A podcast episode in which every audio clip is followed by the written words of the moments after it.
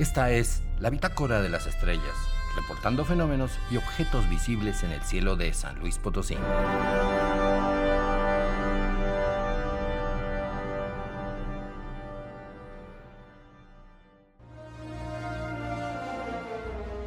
Hablaremos de un tema que nunca esperaste escuchar en estas cápsulas de ciencia, el horóscopo y los signos del zodiaco. No te confundas, no vamos a leer tu futuro, solo veremos qué es el llamado horóscopo y el camino de los animales o zodiaco como lo conocemos. El paso del sol por el cielo durante todo un año dibuja una línea en la bóveda celeste llamada eclíptica. Esta línea imaginaria entre las estrellas ha sido muy importante a lo largo de la historia, ya que el Sol en cada estación del año parece coincidir en una constelación. De este modo, se podía determinar cada estación, temporada de calor o de lluvias, y así predecir cuándo preparar la tierra, sembrar y cosechar los cultivos, además de celebrar las fiestas. Para las civilizaciones que dependían de la agricultura, era muy necesario contar con un calendario en el cielo, lo que a su vez daba enorme prestigio y poder a los sacerdotes observadores de las estrellas. También parecía muy lógico que, si una constelación predecía el comportamiento del clima, con mayor razón podía presagiar el futuro de nosotros, simples mortales insignificantes. No puedes culpar al cielo por tus metidas de pata. Nuestro destino no es definido por los signos del zodiaco, sino por nosotros mismos. Las figuras en las constelaciones dependen de lo que cada civilización imagine ver en ellas. La constelación de Leo, por ejemplo, en otra cultura, podría ser un conejito. En la película de Moana de Walt Disney, muestran que la constelación de Escorpión representaba para los pescadores polinesios el anzuelo del semidios Maui. ¡De nada!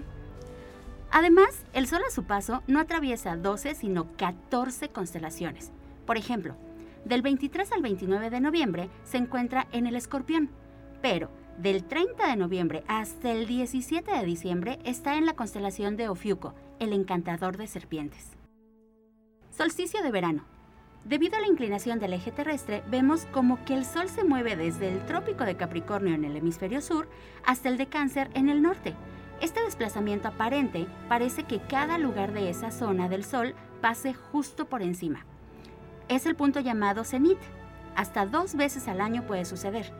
Por eso se le llama sol cenital. En San Luis Potosí, este fenómeno ocurrirá el primero de junio. Justo a las trece cuarenta y uno, el sol llegará a su punto más alto y en ese instante, el, una estabandera o un cualquier poste vertical no proyectarán ninguna sombra.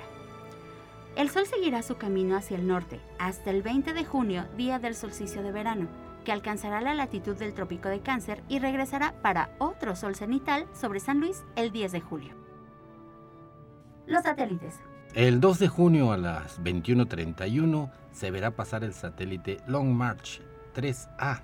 Aparecerá por el oeste-suroeste y se ocultará por el este-sureste dos minutos después.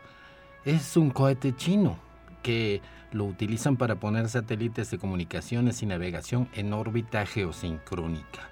Es decir, se colocan de modo que su órbita coincide con la rotación de la Tierra y así parecen quedarse estacionarios en un punto fijo en el cielo.